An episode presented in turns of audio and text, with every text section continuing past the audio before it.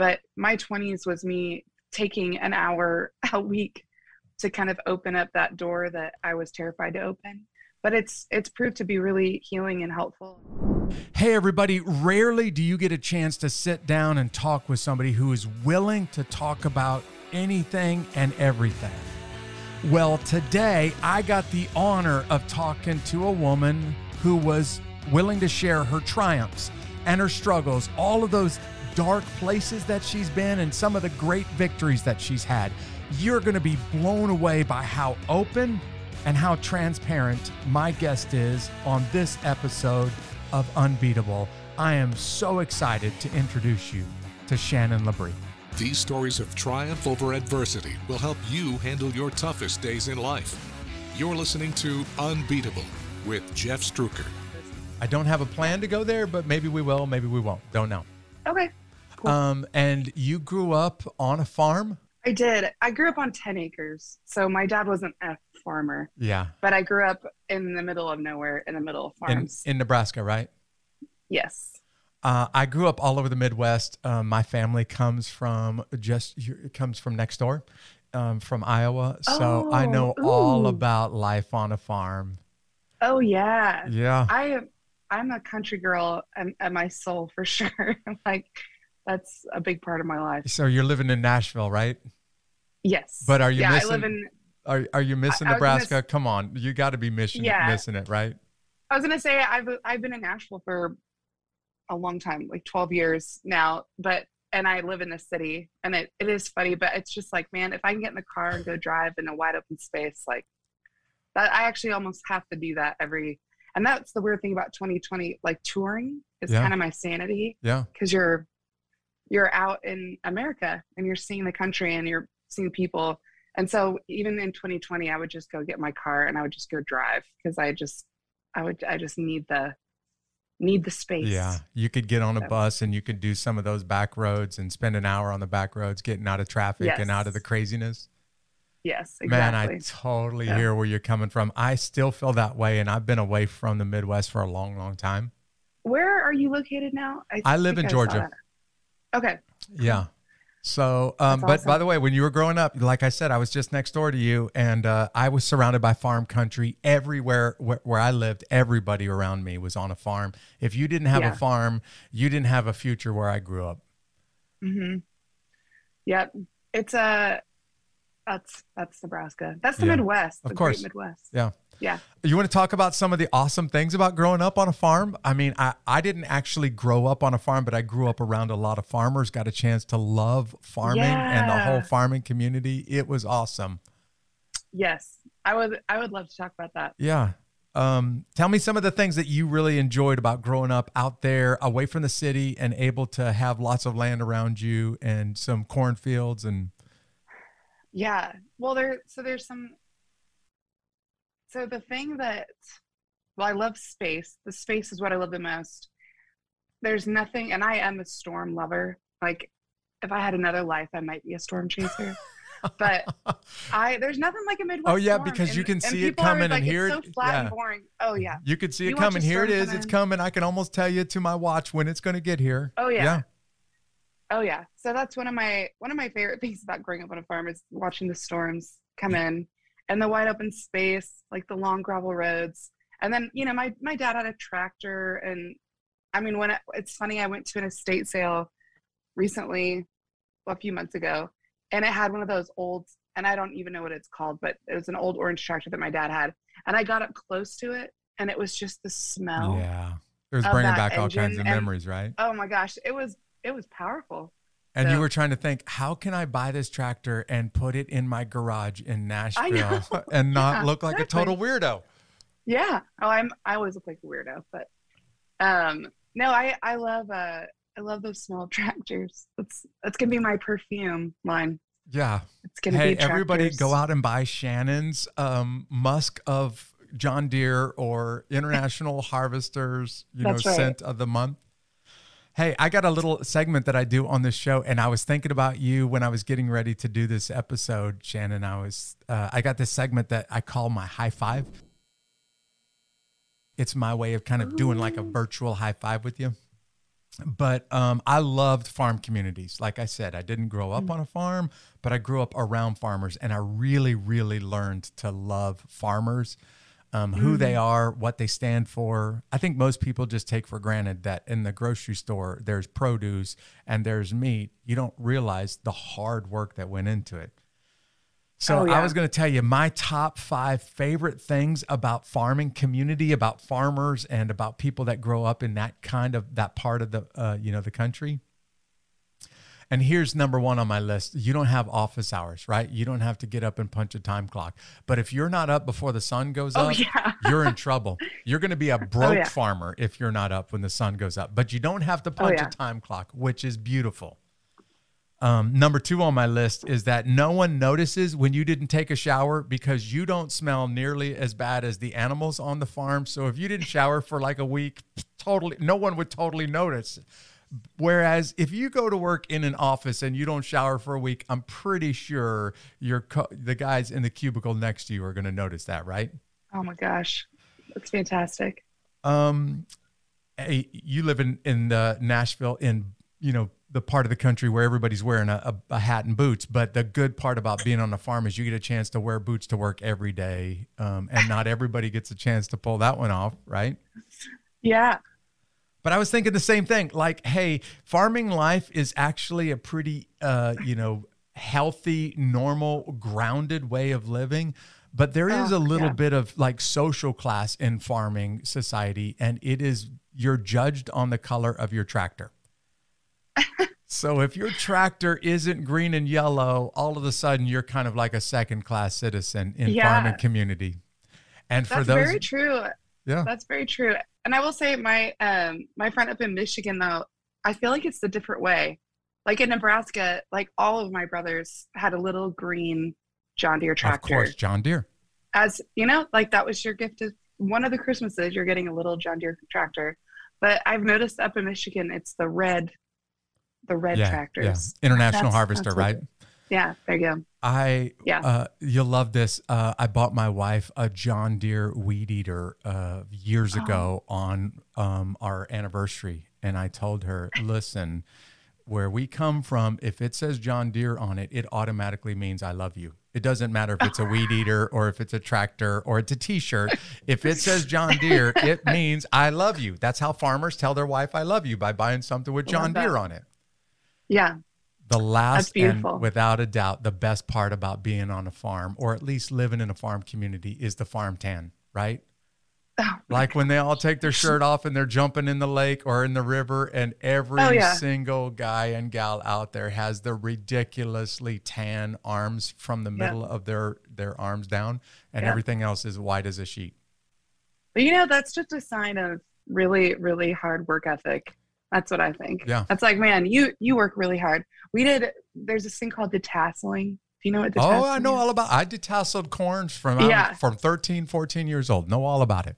Yeah, I mean, those are, and I I work with um these young girls in Nashville in a mentoring program, and some of the girls are foster girls, and one of the things that I in like talking with them that I realized like in the Midwest in the Midwest that I was really privileged to have was was work ethic. Is growing up growing up whether you're a farmer or growing up around farms, and you know we had an, a garden you know the size of our house, and we actually lived off of the garden that we had like we lived off of our little Nice. Plot of you land. lived off the land. but we lived off the land and um but i was thinking that that just with so many kids they they don't have that chance to to grow up with that like work ethic ingrained in them and so it's been interesting to talk with them about just just working and like for some of these girls that grew up in town you know the thought of having a garden and picking your food is just like Mind blowing.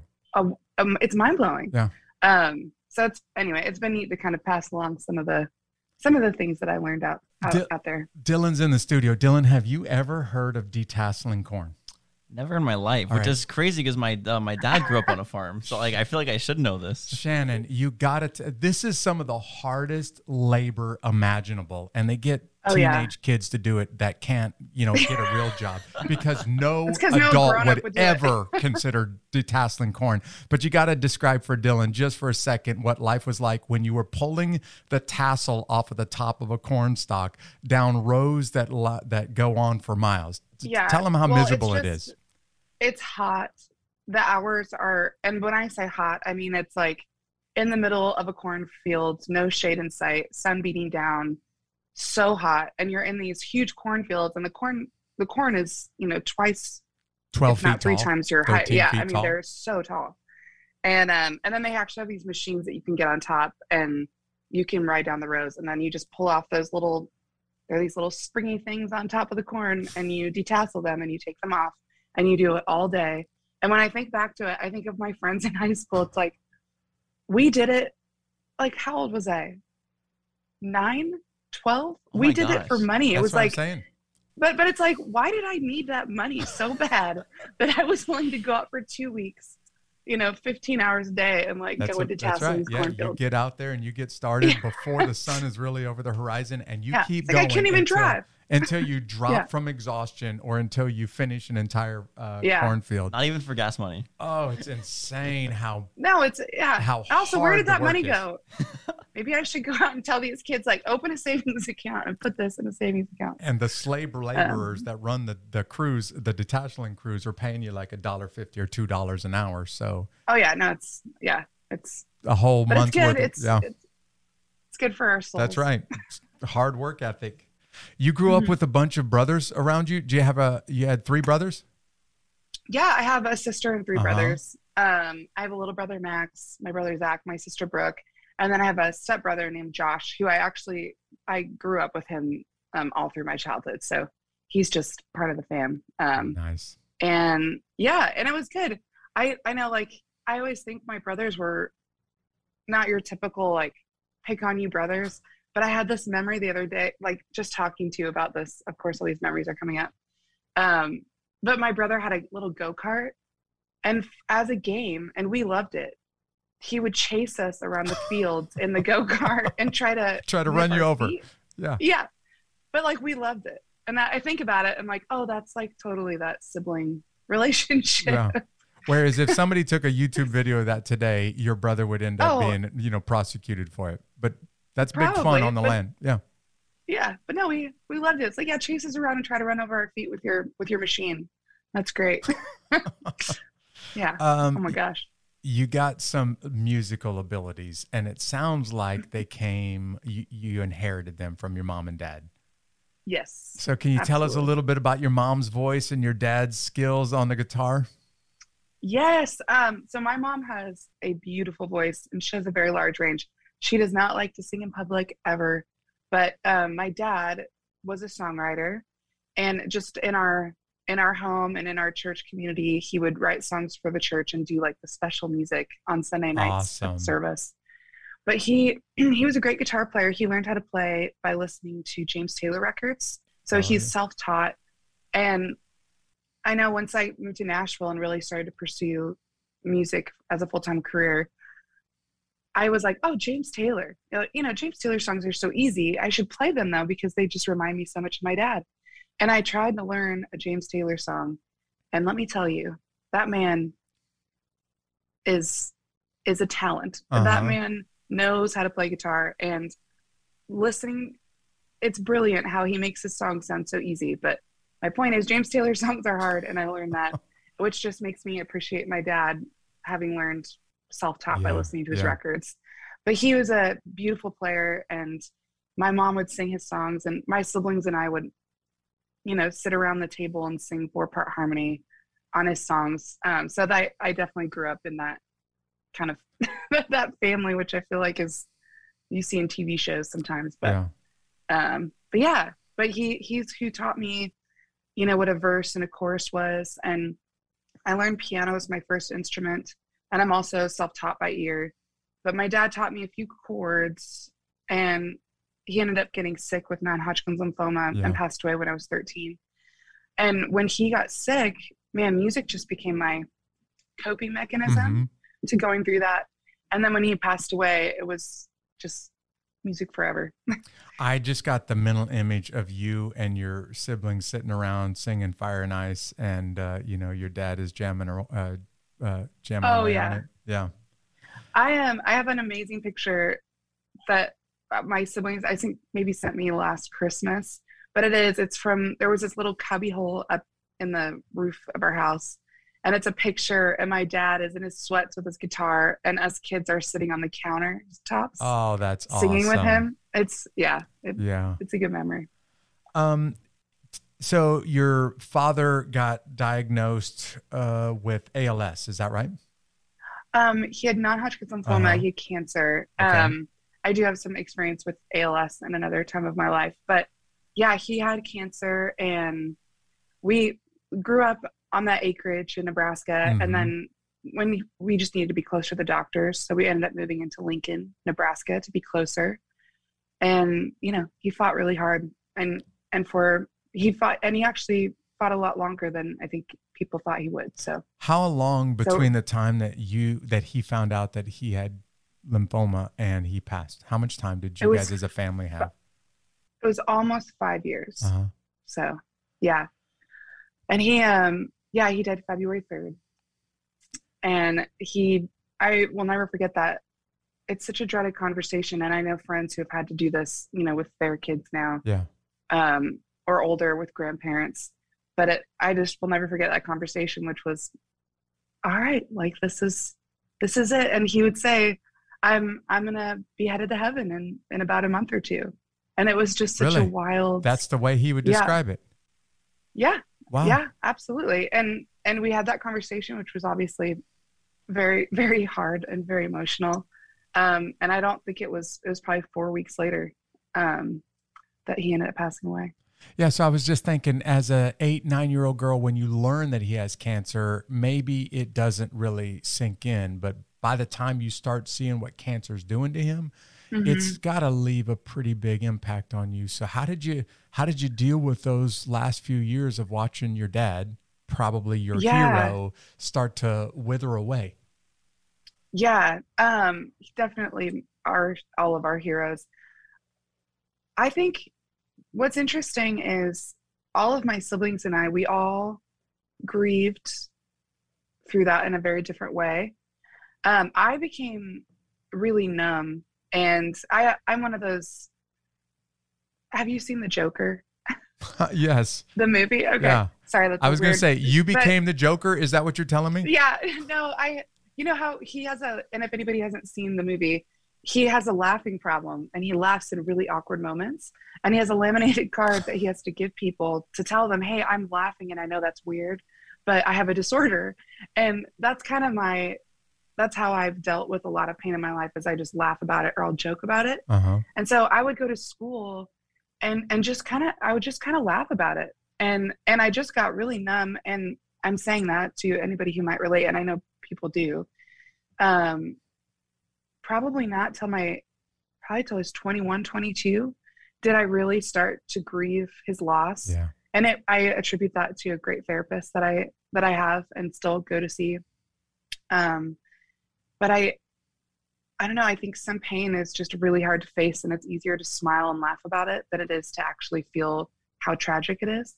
So I don't think I really grieved any of that until I was a lot older, and I and I'm still obviously grief is a a journey, um, and it, I will say time does things get easier, Yeah. but I would say my early 20s was when that really hit me the hardest. Was that was it was everything I experienced, and I there's a song on my last record called War and Peace um, which I call my therapy record. It is a very sad album. Yeah. but there's a song on there called Heaven Crashed Down. And I wrote it. It's about my dad dying. And I wrote it after a therapy session I had. And I just went home and I, it just kind of spilled out of me. And it, it was such a weird out of body experience because I remember looking at the lyrics on the paper and realizing as I was writing it, like, oh, I'm writing the first song I've ever written about my dad passing away. And so that that's kind of anyway my journey on on processing. Yeah. You loss. really didn't even notice that that's what you were doing until the word started to come out. There's a few, and I songwriters. I know several songwriters that this happens to them sometimes. Uh, most of the time, I show up to write a song at 10 a.m. You know, on Tuesday, Uh huh. and it's a very um, work ethic based job. Um, but a lot of songs, every once in a while, I'll write by myself in the evening, and and they might feel a lot more emotional than normal. Uh-huh. And um, and yeah, Heaven Crashed Down was one of those. I have another song called Alcohol that I literally just wrote it, and you know went to bed, and the next day was like, oh, I you know, I didn't because songs just kind of spill out of you, and lyrics spill out of you. And Stephen King wrote this book called On Writing, one of my favorite descriptions of being a creative. He said you have to wake up in the morning or at night, depending on what kind of person you are. and you have to be there, though. You have to show up to receive whatever is going to come uh, from the universe or from God or um, however you believe it comes. And I think sometimes I'm there and I think it just plops down and you just grab it and you don't have time to think too much about it. And then, of course, there's an editing process, you know, weeks later that you might go in and fix some things. But I, I think the initial, um, the ne- initial burst of artistry is something that you just have to like fall into it when you feel it. Yeah. I love the fact that Yeah. you're not hesitant to talk about needing some help working through losing your dad and still seeing a therapist about it. Um, Oh yeah. I hope that people that are out there listening right now that are grieving and struggling, or you describe grief as a process. Let's say that you're grieving Mm. and you're stuck and you're not really making progress through this process of grief. Um, Shannon, I love the fact that you're courageous enough to say, Hey, I got stuck and I need a little bit of help and I'm still getting help. So maybe, Yeah. maybe that'll Yeah, be a grief- good word for somebody else out there that's struggling. Absolutely. And and I, I will take a moment to share this but I I grew up with a mentality of um, you know, you don't need counseling, you don't need therapy, you know, just go go to your job and like get kind of get over it. And get over it, right? Um, Just yeah get over it. which is yeah and and there's a there's a survival mechanism in that mentality that i don't i don't think there's anything wrong with that but like i said everybody goes through their point and then they have a breaking point and mine was in my early 20s and then um, through a series of several other losses. I would say the last decade of my life has been the most eye-opening and heart-opening Yeah. for me. And because i'm kind of a runner I, I like to run away from or work through the problem you know? Like if, if i feel sad like my go-to is i'm going to work out three times today. You know like i'm just i'm, I'm, I'm, just going to be so exhausted that I can't think about yeah it. Yeah, well, exactly. And i think i think that a lot of people are like that whether they know it or not. You know we work ourselves to you know the bone and go to sleep when you wake up and you do it again. But my 20s was me um, taking an hour a week to kind of open up that door that i was terrified to open. And slowly and surely it's opened up. And there's been a lot of healing in taking that time. And it's scary. And i will i will say that probably the first 10 sessions therapy sessions i had i maybe missed a couple i was late to them and i think sub- subconsciously i just didn't Yeah. it's it's hard was work to painful, face right? the pain Yeah.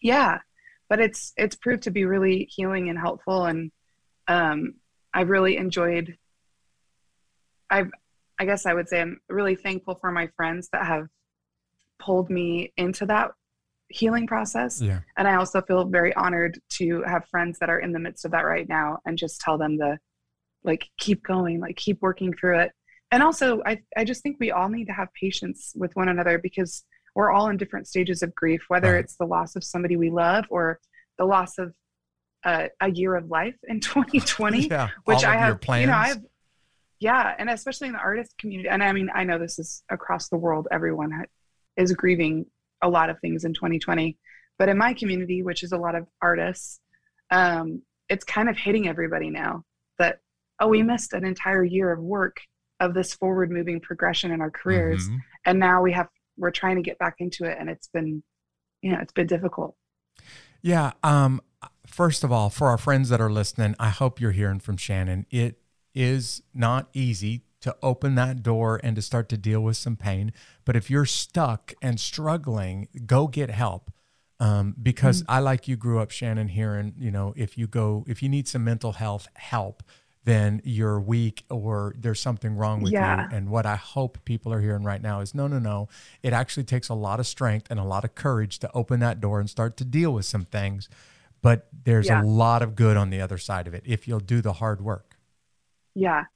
yeah and i mean it's the biggest yeah keeping the door shut and not dealing with it isn't good and i've i mean i was having and i mean i'm i guess i'm just gonna open up here on this All right, come on, open up. but I, yeah but i really was i um i was really struggling with i kind of having these emotional breakdowns i just about every couple of weeks i would i would just i would be exhausted and i would just kind of have these these like emotional breakdowns and i wasn't understanding why i was having them and and i just mean you know the the gross the gross snot coming out of your nose crying. crying Yeah. Oh yeah. yeah and it's like and and i'm also a deeply optimistic person. I i'm uh, it's annoying actually to people in my life. It's like can you just Can There's you just silver dial it back a Yeah. little bit? yeah. And i think that facing your grief is a big part of that is letting the optimist and the fighter in you be quiet and just sit in the fact that you know what? Yeah i did watch my dad die when i was a kid. And there's a lot of painful memories in Yeah. that and um and it's okay to feel really hurt and sad about that and that's normal. And i guess it's that's the thing is why are you crying? Because you miss your dad and he died. And that's okay. So a big part of it is just normalizing the fact that that pain is very normal and it's it's not out of why was i having an emotional breakdown? I i look back on that and think how bad i felt for having those. In reality there's nothing wrong with that and and the more you work through it the more you're able to um obviously i'm not having those anymore and i think the reason is because i was able to to face face that with, with a great therapist that gave me room and Yeah. time to to Yeah. work through those memories Yeah, we titled this podcast Unbeatable just because people will get knocked down. Life itself will just hit you hard. And Yeah. sometimes people get knocked down so hard that they don't know how to get back up. In your case, absolutely watching your father slowly pass away is just a series of brutal, you know, steps and yeah I hope people are learning from you right now, Shannon, that that you going to see somebody and them just helping you realize, look, any 13 year old girl who sees her father die Mhm. is going to hurt and it's okay to hurt and giving yourself permission to hurt. Yeah. I love um I also want you to know I love I listen to podcasts. I just drink them. I listen to them all. And I was listening to one there's a podcast called Heavyweight. And I, it occurred to me, I was like, oh my gosh, I've listened to every single one of these episodes. Um, and now I'm going to have to find a new podcast to go all the way through. But I, I do love your show. And one of the things that I found the most comfort in through my grief has been listening to podcasts and listening to people's stories um, and listening and just making me know that you know i'm i'm not alone in this Yeah. that there's actually a lot of women that have lost their dad at the age of 13 Yeah. and and this is how they grieve through it and this is and also hearing for me um i know we had talked a little bit earlier about this and in my early 20s i also a big part of my grief journey i was in a relationship for 10 years and in the middle of my 20s we ended up losing a child. I was six months pregnant with our baby boy Yeah. and he ended up passing away. And it was that that is kind of a pinnacle moment. It is the most painful thing i've ever been through in my life. And it was the pinnacle moment of my breakdown Yeah. of of experiencing death and loss and finally being forced to look at it. Um, and i'm sharing that with you and your listeners because for me there's and i think this is just true in life that grief is becoming more acceptable but it is something that i think people look at as weak. And when we feel weak we want to hide away and Oh, we yeah. want to we want to shade ourselves and we don't want anyone to know that we're weak. And my friend leah told me this quote recently. She said when we are grieving our wounds are open and they're not scars yet they're they're still very tender and Yeah. the nerves are there Yeah. and if people get in there you know they can get infected and they can get worse and so there's this healing process and then when things start to scar and you start to heal you're able to talk about it more and that's where i'm at in my life right now but man it was women and specifically women sharing their stories of child loss or sharing their stories of Uh-huh. losing their fathers. It was hearing those stories that I'm serious gave me the strength to in those mornings when I truly didn't know how I was going to get through the next 10 minutes. It was those women sharing their stories that made me feel like I had the will to to take a step. Sure. I, I remember, I mean, grief is a wild thing. I remember having a conversation with my mom. I was in the car, sitting outside my house, and just, you know, my life had crumbled, you know, in my hands. Mm-hmm. Um, and I told my mom, I, I know my front door is right there and I need to go inside and make dinner. But I like for the life of me, it is the most strength and the most effort I've ever had to put into getting my feet out of the car and walking to my front door and going inside. And, it, and I just, I just felt frozen. And my mom's famous saying for all of us kids is just take one step, Yeah. just take the next step. Yeah. She's like, Shannon, put your hand on the door handle and open the door. Like sometimes you have to break it down like that Yeah. just to get through the day. And anyway, I'm just really thankful for women's stories. And if there's a woman that relates to that, I just want you to know you are not alone. Yeah, one of the reasons I'm doing this podcast is just because of the privilege of hearing people's stories like yours, Shannon. Mm. Um, and I believe that other people, when they hear your stories, they'll say, "Well, if Shannon can do this, then maybe I can do it. Maybe I can Yeah. just put my hand on the door handle and open the car door and take the first step out of the car." And Yeah. I'm gonna need some help taking the second and the third step. But I, but Shannon gave me the strength I needed to take the first step. In fact, I pay money just so that you guys are listening know this. I pay money to tell story to hear stories like this because they're that important. I love that. I Um, mean, that, stories are stories are so powerful. Yeah. And I, I do want to say this that if there is anybody listening that's in a moment like that in their life, I please reach out to me. I know I'm on all the social medias, but there's some books that have really helped me through that. Um, and a couple of reading materials that tell the everybody a couple of those books that have helped you. Just go ahead and tell them because some people are. Everybody's wondering right now, like, okay, what's she talking Okay. about? So, um, well, one of my favorite books is called uh, Grief Observed by a writer named C.S. Lewis. That is, um, who is a famous theologian, Christian writer, but he talks about pain and grief in a very, very honest way. After losing a way his that I- yeah. Yeah, I'm a yes, C.S. Lewis I groupie, by the way. If that guy was still yeah. alive, like I'd be the number one fan in his fan club. I know he would have a lot of stalkers. I think. Um, another great book is called The Sacred Lament, and it's about um, grieving. It's by a, a songwriter that my dad loved, actually, named Michael Card. Um, but there's two books, and I might post about them um, today or tomorrow, just because we're talking about this right now. Um, but the hospital, when we left, g- gives you reading material because they know um, the journey ahead Yeah. will be hard Yeah. when you leave a hospital without your child. And the books, I I remember just being like enraged that they gave them to me because it's How you know, dare it's- you it's- give me these books? yeah. But man, on a, on some dark nights, I read them, and I'll I'll get the titles for them. Um, but I they were just stories. They're just people who have been through it with stories. And in that book, there were people with way worse stories than mine, and it was those stories that's like, man, if this guy can get up in the Yeah. morning and live his life, then I then absolutely, then I can too. That's the So, whole um, storyline behind this podcast. Every episode of this Yes. podcast, you're describing it right now perfectly. yeah and another another great book which i is very dark but again I, i'm i'm a huge again like i said an optimist um gratitude journal has saved Uh-huh. my life on more than one occasion just writing down the things i'm thankful for but um elie wiesel who's a famous survivor Mhm. of the holocaust has a book called night and it's a very short very thin book and he he's brilliant he's a brilliant writer but he wrestles with his belief in God. He wrestles with the meaning of life. Yeah. Um, he wrestles with the horrendous experiences that he survived. And man, I've read that book probably three years in a row there for a minute because it the reminder of survivors all around me that had been through so much Yeah. worse. Yeah.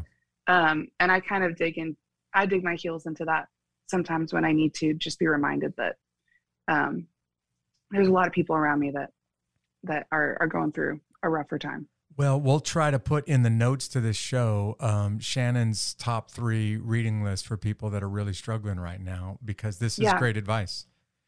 Now you you Oh, also Debbie. Take a little bit of your grief and a little bit of your experiences, not just your pain, but also your joys, and you put it into writing. You've already mentioned that you you put it into a song. So, Yes. um, I got to just tell you, I am so impressed that you have the courage to write songs that are just not j- just honest. Um, like the song "It's Political," I I'm so impressed that you would write a song about politics as a woman who is really not very much a fan of politics. um, So tell everybody about it. It's it's political. You surprised me with that. That's a I come Um, on, I did my research now. Yeah, you did. Wow. Yeah. So I wrote that song with my friend Kenny Childers, who is also, um, if I can share this part of the story, and I know he'd be okay with that. He was the first. So once um, after my my ex and I had um, lost our baby, probably a year and a half of that after was just um, just brutal, very lonely. My attorney at the time set me up with a co-writer named Kenny, and we were in a co-write, and he has a tattoo on his wrist and it says Roxy and it looks like a kid had drawn it. I was like, "Oh, who's Roxy?" He said, "Oh, this is my uh, my daughter was a stillborn birth and uh my oldest son wrote her name and so I got it tattooed on my wrist." And he, I'm telling you, this is what your podcast is, does for people is he opened up that door of his own pain to me.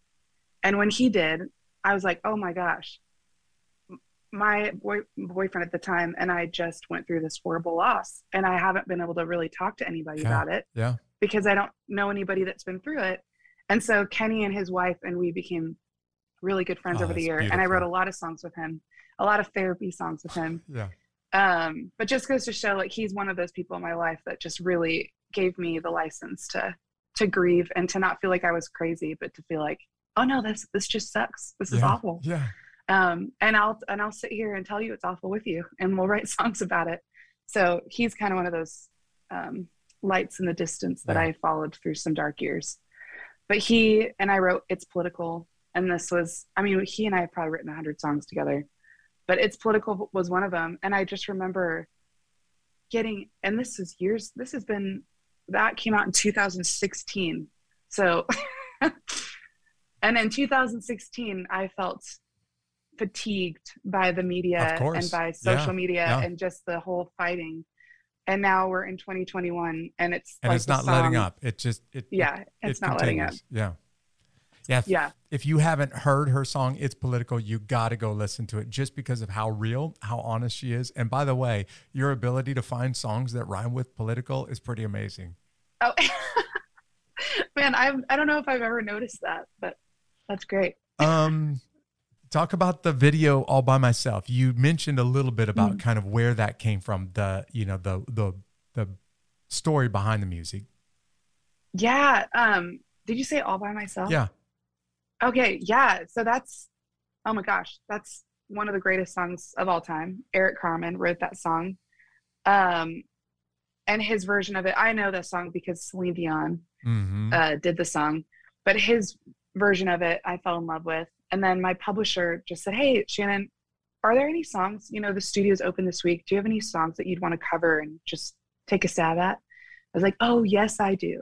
Um, So, so, you grabbed your guitar and said, let's go do this, right?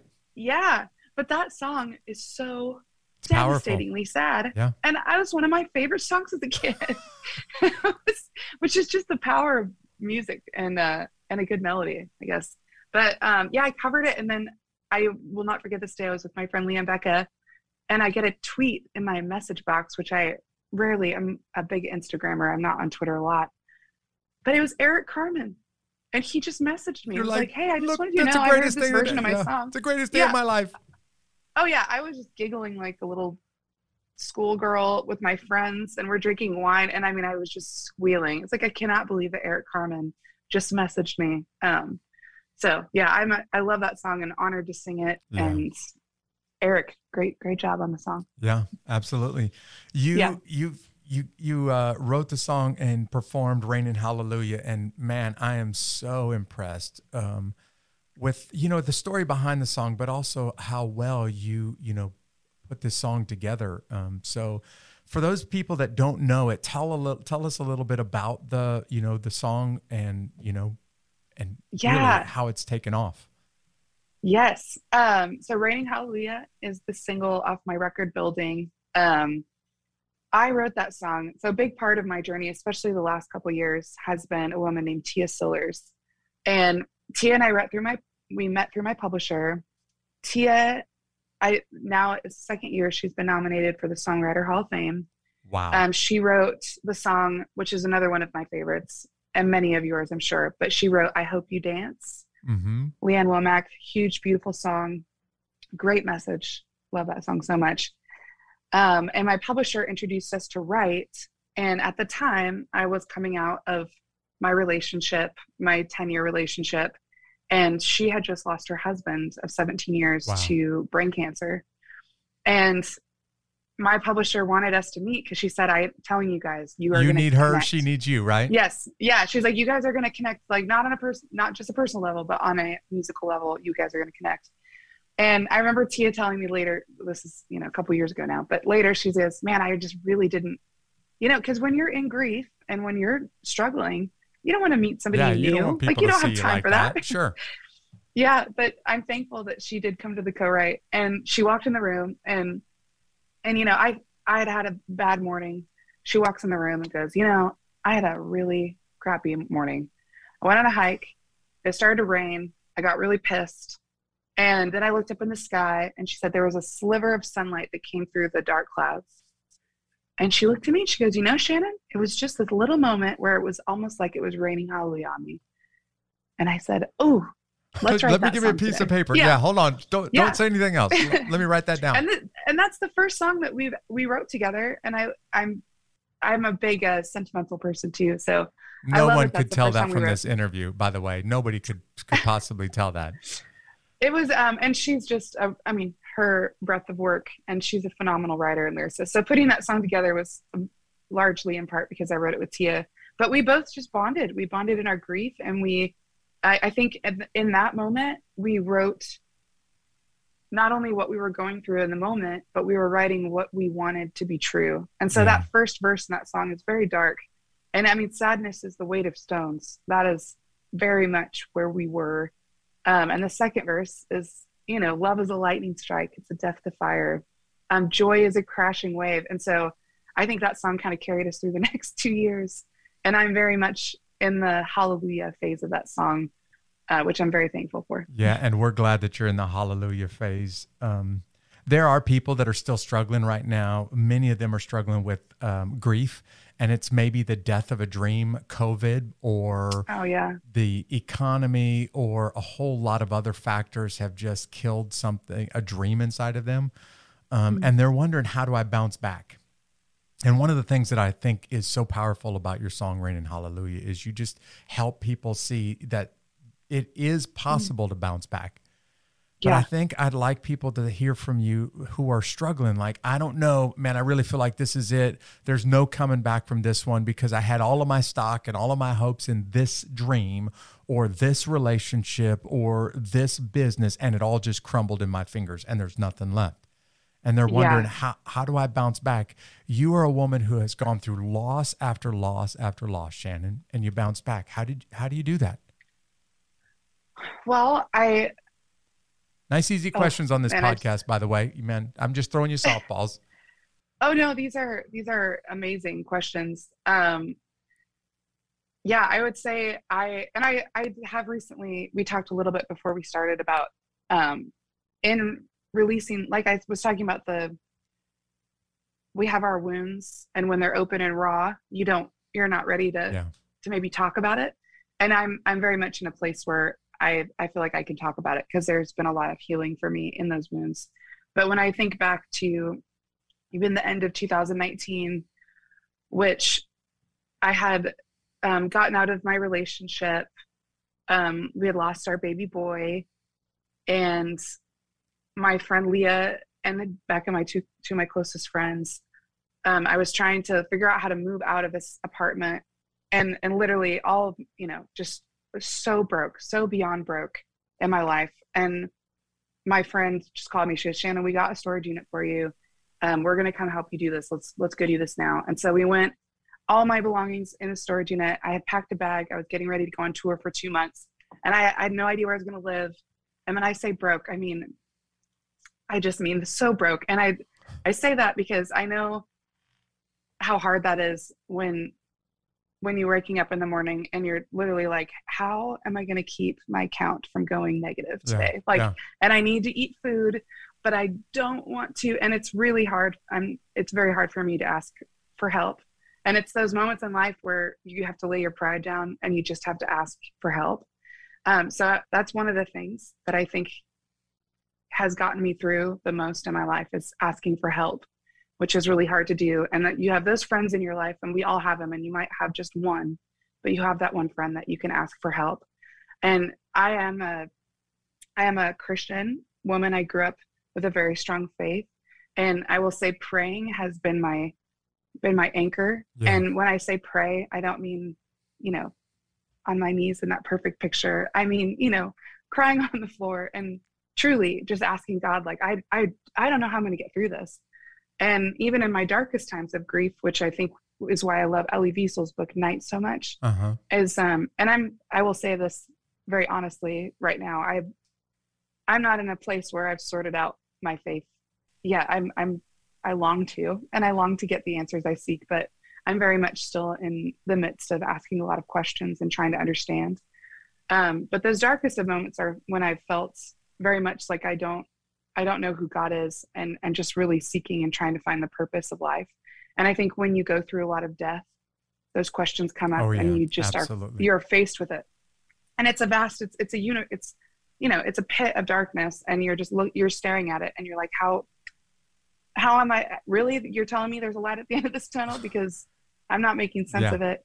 And so it's books like night with elie Wiesel that um i don't know just kind of got me through each day and it's like man if elie Wiesel can struggle with his faith and get up every morning i can too. So i would say it's asking for help and i would say it's reading and listening to stories of other people which is something that you guys are providing here.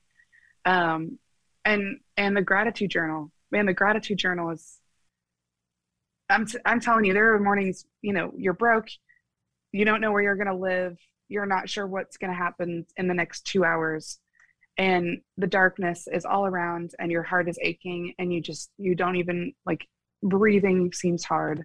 Open up get a piece of paper and a pen and just write down 10 things you're thankful for. And i'm i mean that is that's kind of now now i mean i've been do, i've been doing that for i should have been doing that my whole life but really like as a practice i've been doing that for probably six years Yeah. habitually. And it's it's a big it's a big life changer Yeah. So for people who have never heard the phrase gratitude journals, she just described it perfectly. If everything in life is going wrong right now, take out a piece of paper, write down 10 things. They may be very simple, but 10 things that you can thank the you can thank God Mm-hmm. for and maybe those 10 things will start to take your attention off of the 10,000 things that are not going right in your life right now. and i have to i have to add one more thing that has helped me a lot Sure. and i've i grew up with a lot of um physical issues and in 20 I've, i have an autoimmune disease too so 2020 and i, I know so many people uh, also had this in 2020 it was the beginning of that year especially was just very scary Really scary, right? Yeah. when it was really scary. And I will say that, and I know a lot of people didn't have this. Um, they weren't able to go and hike in the woods because maybe they lived in a big Right. city. Um, but I would say that physical activity like has saved me more than once in those hard times. And even now, still as I've worked, there's I I usually if I go to therapy, um, which I don't go as often as I used to, which I think is good. That's That good. That's means that success. yeah. but yeah but I, I i do keep i go every couple months just to maintain because i want to keep it from i don't want to have the call of like i need to see you tomorrow so i figure if i just maintain a consistency Yeah. All right. It's yeah it's it's good. I think it's helped a lot um just having that every couple of months just a little check in to make sure we're doing okay.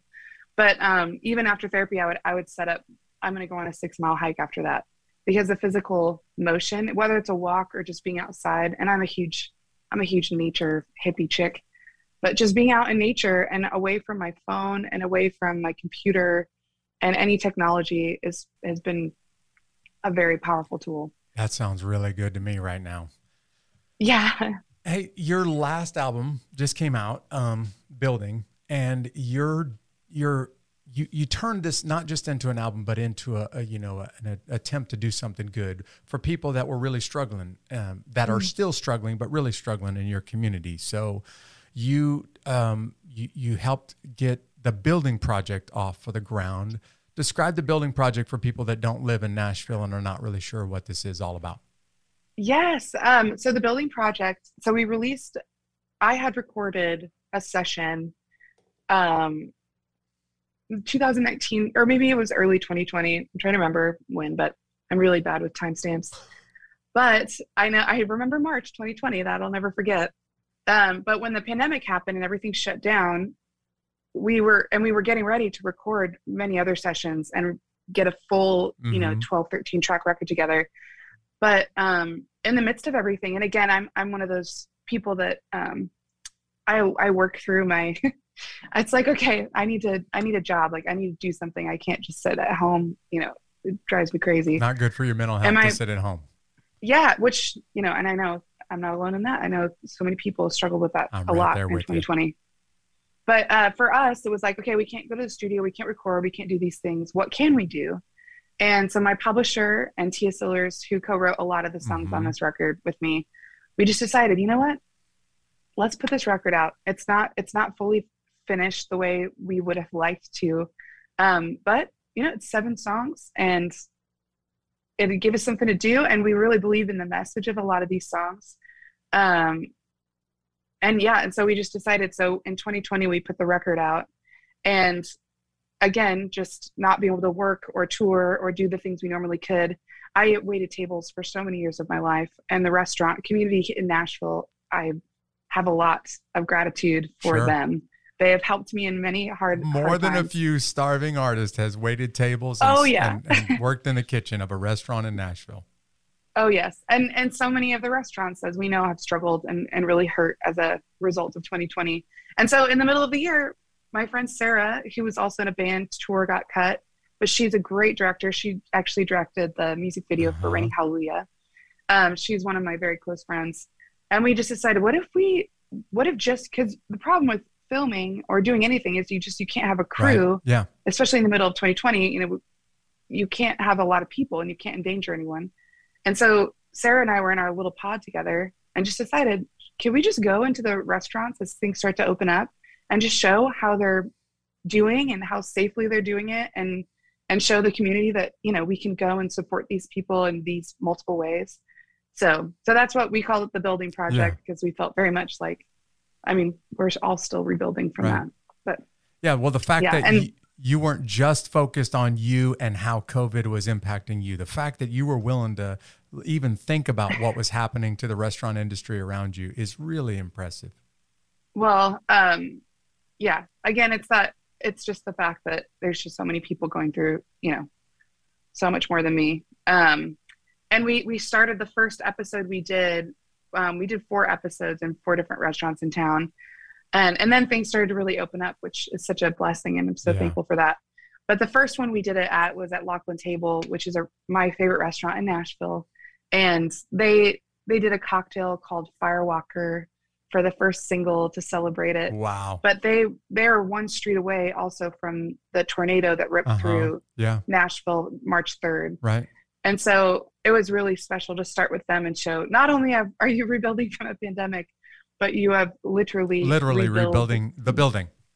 Yes, like and and like the streets around them that were just demolished. So um anyway, if you're ever in Nashville, guys, go to Lockeland Table. They're the most amazing people. The owners are incredible and they really care about their neighbors and and they put uh, they put a lot of things they pay a lot of things forward you just heard it go spend a lot of money there because it's good yeah. it's good for the owners but it's also good for the community yep hey uh, shannon you're a pretty amazing lady that has gone through incredible circumstances not just in the past but in your career um, I hope people that are listening right now hear this lady has a lot going for her, but she's also gone through a lot to get where she is right now.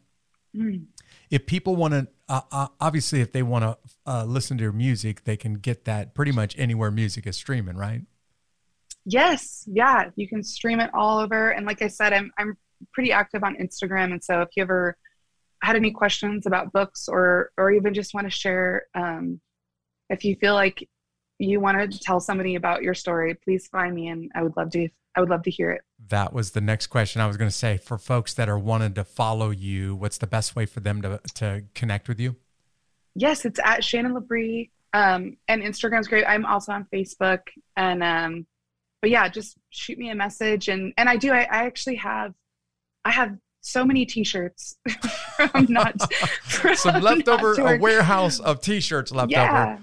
Um, which will which still feel very new to me. But I have uh, Firewalker T-shirts and building T-shirts, and I have um, CDs and I have uh, Firewalker masks, and I have a lot of stuff. So if, if any of that, if you'd like some of that, Yeah. just just hit me up. Um, I love I love just talking to people, and I miss so much being on tour.